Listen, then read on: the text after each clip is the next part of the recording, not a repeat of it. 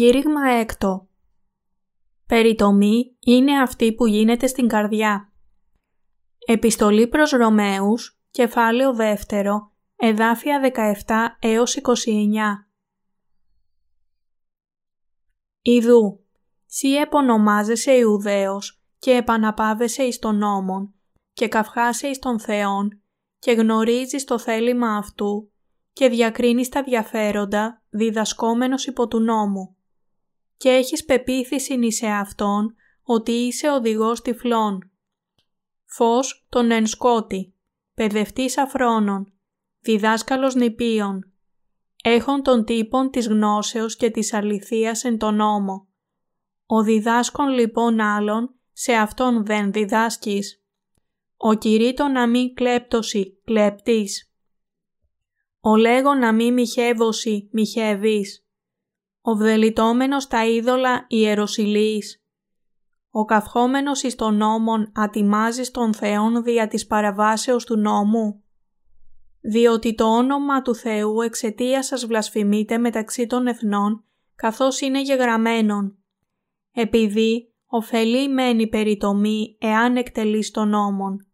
Εάν όμως είσαι παραβάτης του νόμου, η περιτομή σου έγινε νακροβιστία. Εάν λοιπόν ο απερίτμητος φυλάτει τα διατάγματα του νόμου, η ακροβιστία αυτού δεν θέλει λογιστή αντί περιτομής.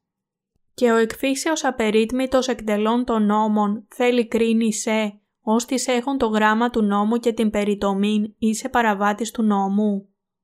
Διότι Ιουδαίος δεν είναι ο εν το φανερό Ιουδαίος, ουδέ περιτομή ή εν το φανερό, η γινωμένη εν σαρκή αλλά Ιουδαίος είναι ο εν το κρυπτό Ιουδαίος και περιτομή της καρδίας κατά πνεύμα ουχή κατά γράμμα του οποίου έπαινος είναι ουχή εξ ανθρώπων αλλά εκ του Θεού.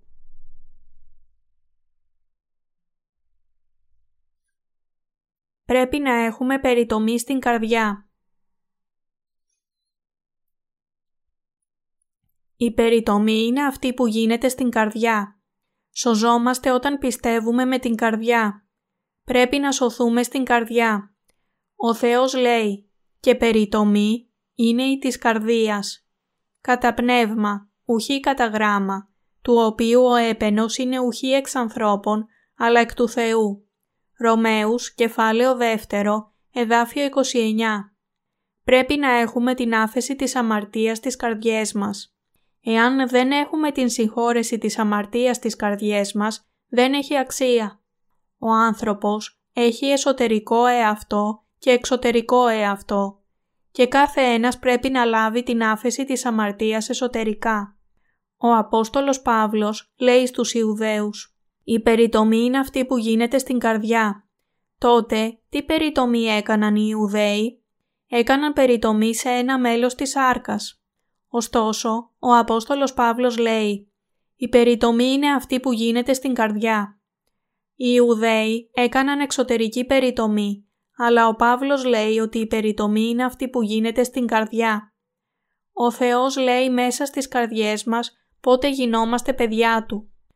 Ο Παύλος δεν μιλά για την εξωτερική περιτομή, αλλά την περιτομή και την άφεση της αμαρτίας στην καρδιά. Έτσι, όταν λέει επειδή αντινές δεν επίστεψαν τι εκ τούτου, Ρωμαίους, κεφάλαιο 3, εδάφιο 3, εννοεί αν μερικοί δεν πίστεψαν με την καρδιά. Δεν μιλά για εξωτερική πίστη, αλλά λέει πιστέψτε με την καρδιά. Πρέπει να ξέρουμε τι εννοεί ο Απόστολος Παύλος και τι είναι η άφεση της αμαρτίας. Πρέπει επίσης να μάθουμε πώς να λάβουμε την άφεση της αμαρτίας στις καρδιές μας μέσω του Λόγου του Θεού. Η φράση «επειδή αντινές δεν επίστευσαν, τι εκ τούτου» σημαίνει «Τι αλλάζει εάν οι Ιουδαίοι δεν πίστεψαν στον Ιησού Χριστό ως σωτήρα τους, παρόλο που σαρκικά είναι απόγονοι του Αβραάμ, η απιστία τους θα αχρηστέψει την πίστη του Θεού». Ακυρώνεται το γεγονός ότι ο Θεός καθάρισε όλες τις αμαρτίες μας, συμπεριλαμβανομένων των αμαρτιών των απογόνων του Αβραάμ. Ποτέ. Ο Παύλος λέει ότι ακόμη και οι Ιουδαίοι που είναι οι σαρκικοί απόγονοι του Αβραάμ μπορούν να σωθούν όταν πιστέψουν ότι ο Ιησούς Χριστός είναι ο Σωτήρας, ο Υιός του Θεού, ο οποίος ανέλαβε τις αμαρτίες του κόσμου μέσω του βαπτίσματος και της σταύρωσής Του. Επίσης, λέει ότι η σωτηρία και η χάρη του Θεού μέσω του Ιησού Χριστού δεν μπορούν να ακυρωθούν. Στην επιστολή προς Ρωμαίους κεφάλαιο 3, εδάφια 3 έως 4 λέει «Επειδή οι αντινές δεν επίστευσαν, τι εκ τούτου, μήπως η απιστία αυτών θέλει καταργήσει την πίστη του Θεού; Μη γέννητο, αλλά έστω ο Θεός αληθής, πας δε άνθρωπος ψεύστης, καθώς είναι γεγραμμένον, δια να δικαιωθείς εν της λόγης σου και να νικήσεις όταν κρίνησε. Ο Κύριος υποσχέθηκε με τον λόγο Του και αγίασε τους πιστούς εκπληρώνοντας ο ίδιος την υπόσχεσή Του. Ο Θεός θέλει μέσω του λόγου Του να δείξει την δικαιοσύνη Του όταν κρίνεται και να δικαιώσει εκείνους που έχουν πίστη στον Ιησού, ολοκληρώνοντας ό,τι υποσχέθηκε. Ακόμη και εμείς που έχουμε την άφεση της αμαρτίας στις καρδιές μας, όταν κρινόμαστε, θέλουμε επίσης να κριθούμε από τον Λόγο Του και θέλουμε να υπερνικήσουμε με τον Λόγο Του.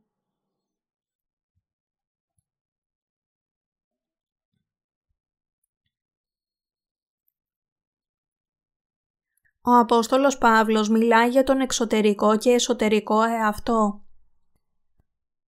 Ο Παύλος μιλάει για το δικό του εξωτερικό και εσωτερικό εαυτό.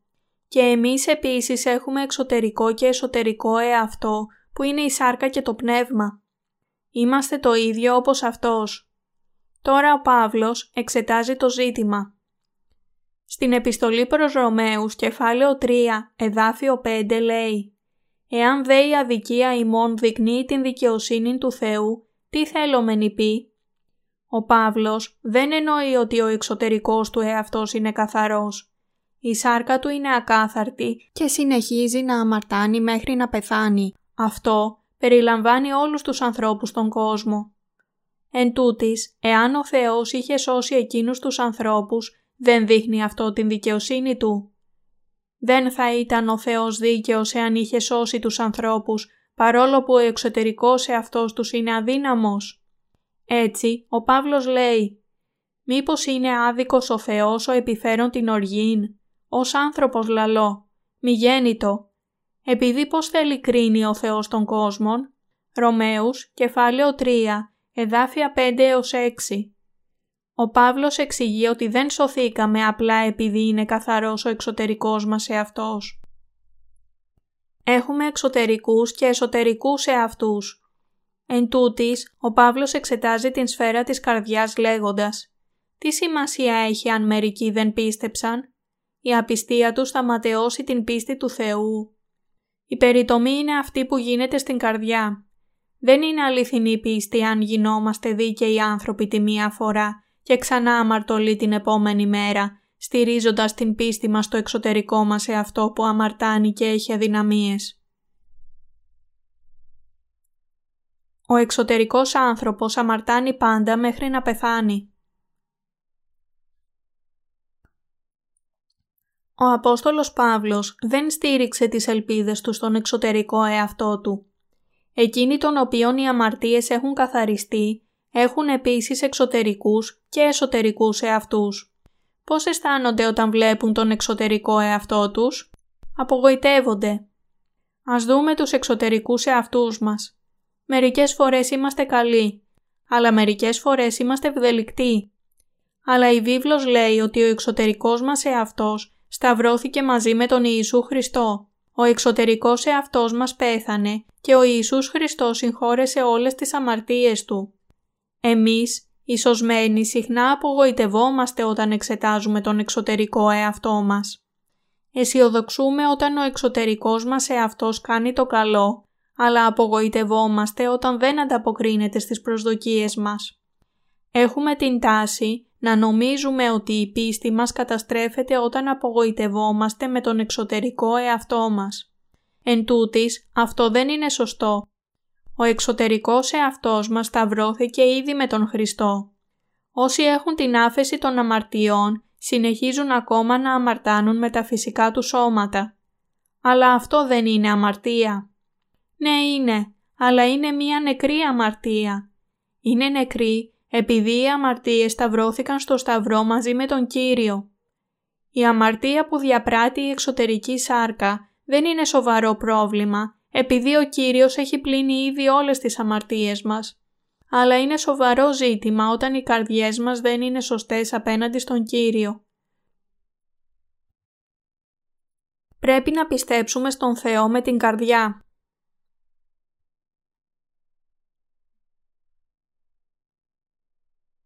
Περισσότερες ανομίες αποκαλύπτονται στον δίκαιο αμέσως μόλις λάβει την άφεση της αμαρτίας. Επομένως, η σωτηρία του Θεού θα γινόταν ατελής εάν θέταμε ως βάση της σωτηρίας μας τον εξωτερικό μας άνθρωπο που δεν μπορεί παρά να αμαρτάνει κάθε στιγμή. Η πίστη μας θα παρέκλεινε από την πίστη στον Θεό, την οποία είχε ο Αβραάμ εάν θέταμε την πίστη μας βάσει των πράξεων της εξωτερικής σάρκας. Ο Απόστολος Παύλος λέει «Η περιτομή είναι αυτή που γίνεται στην καρδιά». Γινόμαστε Άγιοι και δίκαιοι πιστεύοντας με την καρδιά και όχι σύμφωνα με τις πράξεις του εξωτερικού ανθρώπου.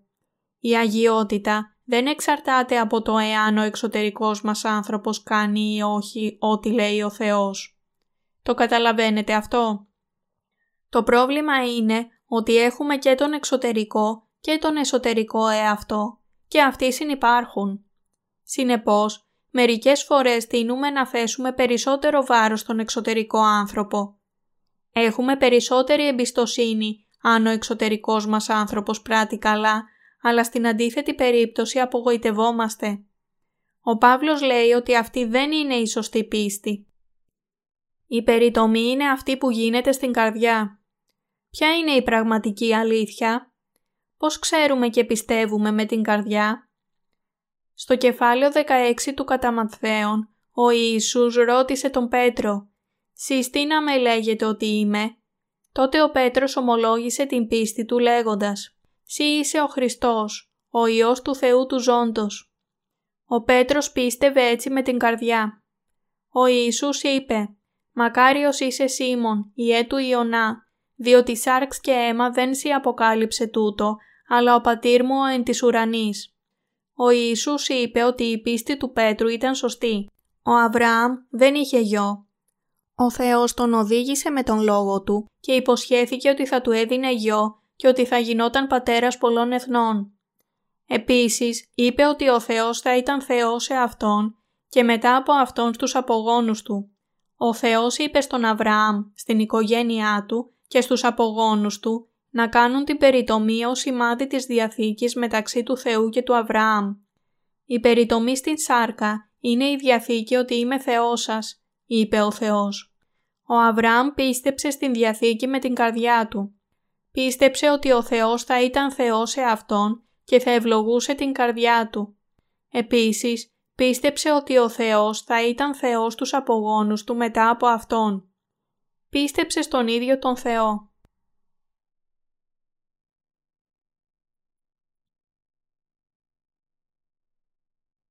Δικαιωνόμαστε πιστεύοντας το Ευαγγέλιο του Ήδατος και του Πνεύματος με την καρδιά.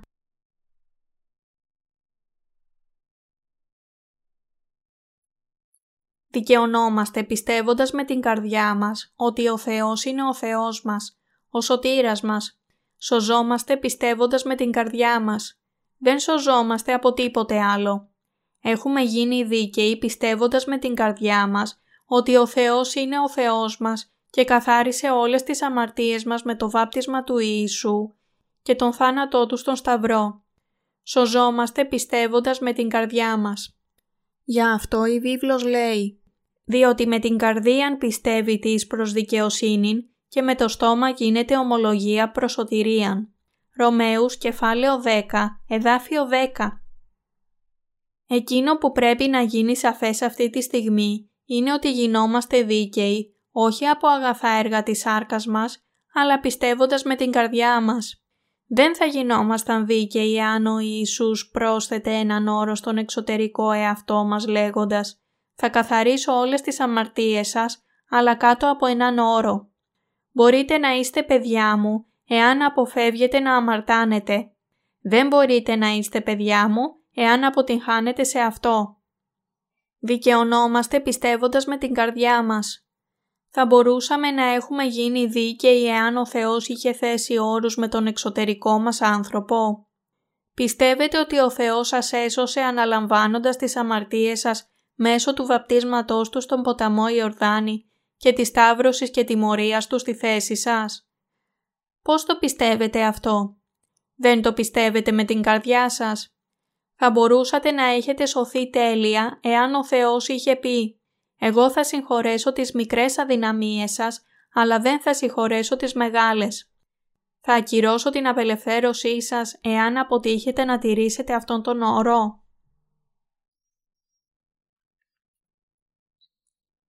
Πρέπει να χωρίσουμε τον εξωτερικό άνθρωπο από τον εσωτερικό άνθρωπο. Η σάρκα μας, ο εξωτερικός άνθρωπος, είναι πάντα αδύναμος και δεν μπορεί από μόνος του να φτάσει στην δικαιοσύνη του Θεού. Δικαιωνόμαστε μπροστά στον Θεό πιστεύοντας με την καρδιά, επειδή υποσχέθηκε να σώσει όσους πιστεύουν με την καρδιά τους. Βλέποντας την πίστη μας, ότι αναγνωρίζουμε με την καρδιά ότι έκανε ο Θεός και ότι ο Ιησούς ανέλαβε και καθάρισε όλες τις αμαρτίες μας, ο Θεός μας κάνει δίκαια παιδιά Του. Αυτή είναι η Διαθήκη του Θεού και μας έσωσε πραγματοποιώντας την υπόσχεσή Του. Ο Θεός λέει πως είμαστε λαός Του όταν βλέπει πίστη στις καρδιές μας. Πρέπει να ξεχωρίσουμε τον εξωτερικό μας άνθρωπο από τον εσωτερικό μας άνθρωπο. Κανένας στον κόσμο δεν θα λάβαινε την άφεση της αμαρτίας εάν θέταμε ως μέτρο της σωτηρίας μας τις πράξεις της εξωτερικής σάρκας. Η περιτομή είναι αυτή που γίνεται στην καρδιά. Σωζόμαστε μέσω της πίστης στον Ιησού Χριστό με την καρδιά μας. Το καταλαβαίνετε αυτό; Διότι με την καρδία πιστεύει της προς δικαιοσύνη και με το στόμα γίνεται ομολογία προς σωτηρίαν. Ρωμαίους, κεφάλαιο 10, εδάφιο 10. Ο Απόστολος Παύλος ξεχωρίζει σαφώς τον εξωτερικό άνθρωπο από τον εσωτερικό άνθρωπο. Ο εξωτερικός μας άνθρωπος είναι χειρότερος από τα σκουπίδια είναι χωρίς αξία. Δεν χρειάζεται να χρησιμοποιήσουμε τον Αβραάμ ως παράδειγμα. Ας δούμε τον εαυτό μας. Δείτε την ανάξια σάρκα σας. Προσπαθώντας να αποκτήσει μια ανώτερη κοινωνική θέση και να ζήσει στην ευημερία, η σάρκα προσφεύγει στην πονηριά. Δεν είναι αλήθεια ότι η σάρκα δεν κάνει ποτέ τίποτε παρά να επιδιώκει το συμφέρον της. Η σάρκα θα κρινόταν περισσότερο από 12 φορές την ημέρα εάν κρινόταν όπως σκέφτεται και ενεργεί. Η σάρκα είναι ενάντια στον Θεό. Ευτυχώς, ο Θεός δεν φροντίζει για τον εξωτερικό μας άνθρωπο, αλλά ενδιαφέρεται μόνο για τον εσωτερικό μας άνθρωπο. Μας σώζει όταν βλέπει ότι πιστεύουμε πραγματικά με την καρδιά μας ότι ο Ιησούς είναι ο σωτήρας. Εκείνος μας λέει ότι μας έσωσε από όλες τις αμαρτίες μας. Δεν μπορούμε ποτέ να σωθούμε από τις σκέψεις μας. Ας εξετάσουμε τις σκέψεις μας. Νομίζουμε ότι μπορούμε να πιστέψουμε μόνο με τις σκέψεις μας. Μπορούμε να πιστέψουμε με τις σκέψεις της σάρκας λέγοντας «Σώθηκα επειδή με έσωσε ο Θεός». Εν τούτης, δεν μπορούμε να σωθούμε από τις σκέψεις μας. Ο σαρκικός νους αλλάζει συνέχεια και κάνει πάντα το κακό. Είναι αυτό αληθινό. Οι σκέψεις του σαρκικού νου θέλουν να κάνουν αυτό και το άλλο σύμφωνα με τις επιθυμίες του. Ας υποθέσουμε ότι κάποιος στήριζε την πίστη του πάνω στις σκέψεις του. Μπορεί να έχει εμπιστοσύνη στην σωτηρία του αν η παρούσα σκέψη του συμφωνεί με την προηγούμενη σκέψη του, δηλαδή ότι ο Ιησούς ανέλαβε όλες τις αμαρτίες μας στον ποταμό Ιορδάνη.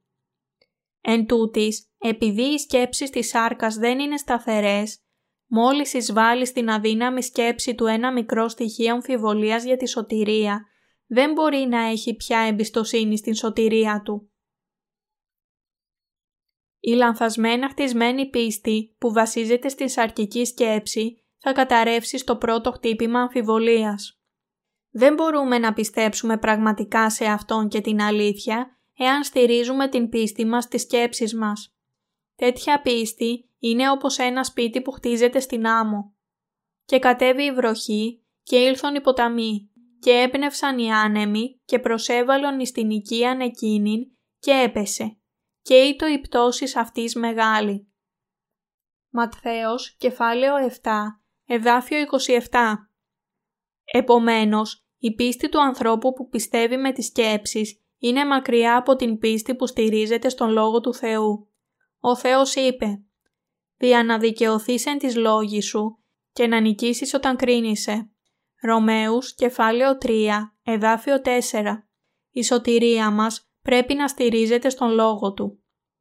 Ο Λόγος έγινε σάρκα και κατοίκησε μεταξύ μας και Θεός είναι ο Λόγος. Ο Λόγος ήρθε στη γη με ομοιότητα ανθρώπινης σάρκας.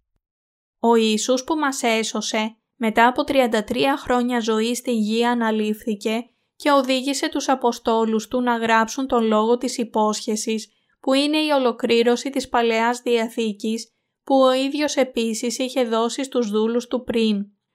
Ο Θεός έγραψε στη βίβλο ό,τι είπε και έκανε. Ο Θεός εμφανίζεται μέσα στον Λόγο και με τον Λόγο. Μιλά με τον Λόγο και μας έσωσε με τον Λόγο. Δεν μπορούμε να έχουμε την τέλεια άφεση της αμαρτίας με τις σκέψεις μας εάν δεν πιστεύουμε στον Λόγο του Θεού, αλλά σκεπτόμαστε. Μερικές φορές φαίνομαι σωσμένος, όμως άλλες φορές δεν μπορώ να πιστέψω στην σωτηρία του Κυρίου. Δεν μπορούμε να σωθούμε με τις σκέψεις, επειδή οι σκέψεις μας αλλάζουν συνεχώς και δεν είναι πάντα αληθινές. Γι' αυτό, ο Απόστολος Παύλος λέει ότι η περιτομή είναι αυτή που γίνεται στην καρδιά και πιστεύουμε στην δικαιοσύνη Του με την καρδιά. Όταν η καρδιά μας πιστεύει στον Λόγο Του, η καρδιά προφανώς επιβεβαιώνει ότι ο Θεός το υποσχέθηκε αυτό στην Παλαιά Διαθήκη και ολοκλήρωσε την Διαθήκη Του. Έτσι, μας έσωσε στην Καινή Διαθήκη με τον Λόγο Του. Σωζόμαστε και γινόμαστε παιδιά του Θεού, πιστεύοντας τους λόγους Του με την καρδιά μας.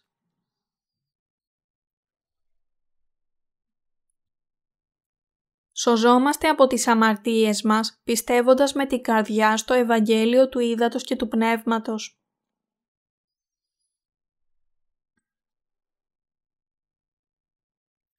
Σωθήκαμε με την πίστη επειδή η καρδιά μπορεί να αναγνωρίσει τον Θεό, αλλά οι σκέψεις του σαρκικού νου μας μπορεί να μην τον αναγνωρίσουν.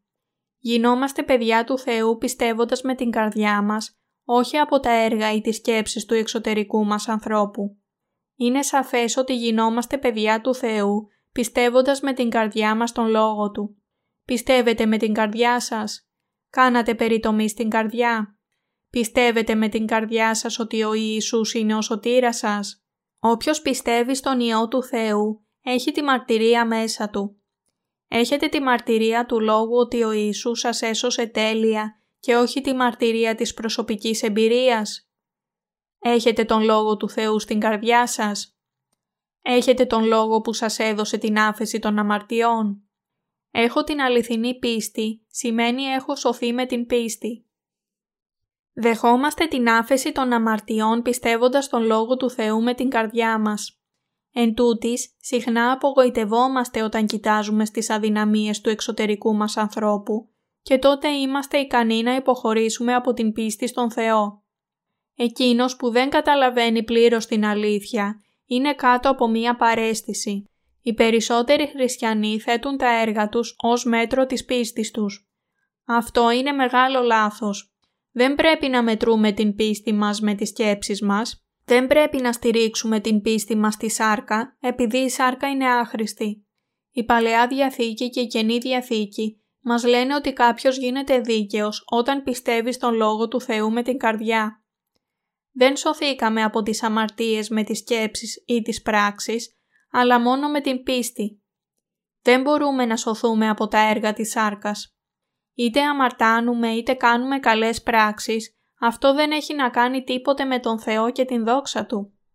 Επομένως, αληθινή πίστη σημαίνει να σωθείς πιστεύοντας με την καρδιά στην αλήθεια της σωτηρίας του Λόγου του Θεού. Η πίστη μας είναι λανθασμένη όταν οι καρδιές μας είναι λανθασμένες και η πίστη μας είναι σωστή όταν οι καρδιές μας είναι σωστές. Η σωστή συμπεριφορά προέρχεται από τη σωστή πίστη. Η λανθασμένη συμπεριφορά μπορεί να προέλθει επειδή η καρδιά είναι αδύναμη. Αλλά το σημαντικό πράγμα είναι ότι ο Θεός κοιτάζει στην καρδιά. Ο Θεός κοιτάζει και ερευνά την καρδιά. Ο Θεός κοιτάζει αν η καρδιά είναι σωστή ή όχι. Ο Θεός κοιτάζει εάν πιστεύουμε πραγματικά με την καρδιά ή όχι. Το καταλαβαίνετε; Ξέρετε ότι ο Θεός κοιτάζει στις καρδιές μας; Όταν ο Θεός βλέπει στις καρδιές μας, κοιτάζει αν πιστεύουμε στον Ιησού Χριστό με την καρδιά μας. Πιστεύετε με την καρδιά σας; Όταν ο Θεός κοιτάζει σε μας, παρατηρεί αν πιστεύουμε ή όχι με την καρδιά. Κοιτάζει στις καρδιές μας. Πρέπει να ελέγξουμε τις καρδιές μας μπροστά στον Θεό. Η περιτομή είναι αυτή που γίνεται στην καρδιά. Πιστεύετε με την καρδιά; Ο Θεός κοιτάζει στην καρδιά. Κοιτάζει αν πιστεύουμε ή όχι πραγματικά με την καρδιά μας. Κοιτάζει αν ξέρουμε την αλήθεια και αν θέλουμε να την ακολουθήσουμε ή όχι. Κοιτάζει εάν έχουμε ή όχι πίστη στις καρδιές μας και αν θέλουμε να τον ακολουθήσουμε και να πιστέψουμε στον Λόγο Του.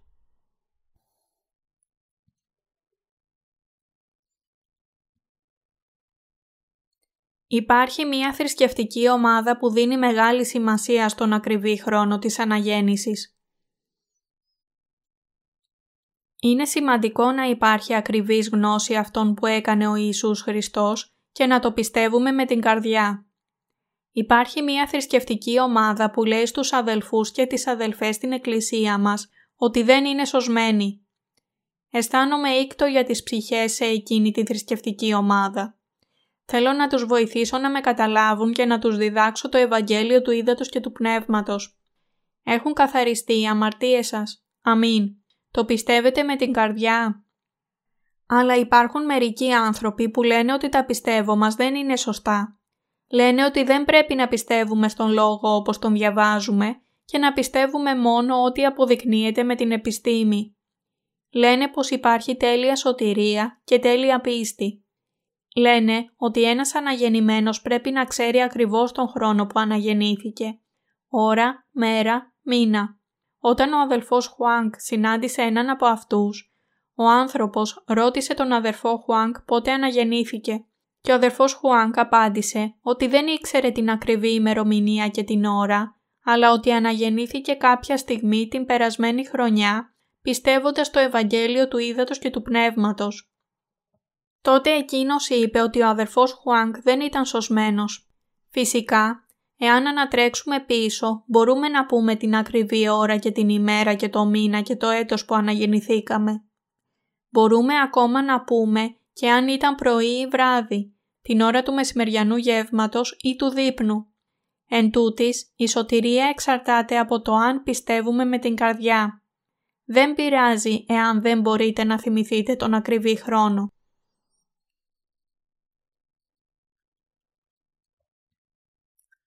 Η περιτομή είναι αυτή που γίνεται στην καρδιά. Ο Κύριος στον ποταμό Ιορδάνη πήρε επάνω του τις αμαρτίες και κρίθηκε στη θέση μας για αυτές. Πληγώθηκε για τις παραβάσεις μας και μολοπίστηκε για τις ανομίες μας. Ανέλαβε όλες τις αμαρτίες του εξωτερικού και εσωτερικού μας ανθρώπου. Τα πνεύματά μας αναστήθηκαν από τους νεκρούς και τώρα μπορούμε να ακολουθήσουμε τον Κύριο όπως τον ευχαριστεί παρόλο που μερικοί άνθρωποι μπορούν πεισματικά να μας λένε ότι δεν σωθήκαμε. Τι λέει η βίβλος για τον εξωτερικό άνθρωπο; Όλο και περισσότερες αδυναμίες φαίνεται να αποκαλύπτονται όταν λάβουμε την άφεση της αμαρτίας. Όλες οι αδυναμίες μας δεν έχουν αποκαλυφθεί ακόμα, ενώ περισσότερες ανεπάρκειες θα αποκαλυφθούν στο μέλλον. Εν τούτης, σωζόμαστε πιστεύοντας με την καρδιά μας ότι ο Θεός είναι ο Θεός μας και ότι ο Ιησούς ανέλαβε όλες τις αμαρτίες μας στον ποταμό Ιορδάνη μέσω του βαπτίσματός του και σταυρώθηκε. Δεν μπορούμε να συγκριθούμε με τους ανθρώπους που δίνουν σημασία στην ημερομηνία που αναγεννήθηκαν και πιστεύουν μόνο ό,τι αποδεικνύεται από την επιστήμη. Σαφώς αυτοί δεν σώζονται. Πιστεύουμε με την καρδιά μας για να γίνουμε δίκαιοι. Πιστεύετε ότι ο Ιησούς Χριστός είναι ο σωτήρας μας; Αμήν. Η πίστη αρχίζει από αυτό το σημείο και έκτοτε ο Κύριος οδηγεί τις καρδιές μας. Ο Κύριος λέει ότι είμαστε δίκαια παιδιά Του και η πίστη μας είναι αληθινή. Ευλογεί τις καρδιές μας και θέλει να τον ακολουθήσουμε με την καρδιά μας με πίστη. Ο Θεός μας οδηγεί και μας ευλογεί όταν περπατάμε μαζί Του με πίστη στις καρδιές μας. Η περιτομή είναι αυτή που γίνεται στην καρδιά. Σωθήκαμε πιστεύοντας με την καρδιά μας. Πολλοί άνθρωποι στη γη λένε ότι σώθηκαν πιστεύοντας το Ευαγγέλιο με την καρδιά τους. Εν τούτης, στην πραγματικότητα, στην πίστη προσθέτουν τα έργα τους. Πιστεύουν στις πράξεις του εξωτερικού ανθρώπου ως ουσιαστικό όρο της πίστης τους. Λένε ότι η κατοχή της πίστης στο Ευαγγέλιο του Ήδατος και του Πνεύματος δεν μπορεί να τους οδηγήσει στην σωτηρία, επειδή αναμειγνύουν την πίστη με την καρδιά και τα καλά τους έργα. Κατά συνέπεια, ενδιαφέρονται περισσότερο για το πόσες καλές πράξεις κάνει ο εξωτερικός άνθρωπος και πόσο συχνά προσφέρουν προσευχές μετάνοιας. Είναι μακριά από την σωτηρία, παρόλο που νομίζουν ότι σώθηκαν από τις αμαρτίες τους.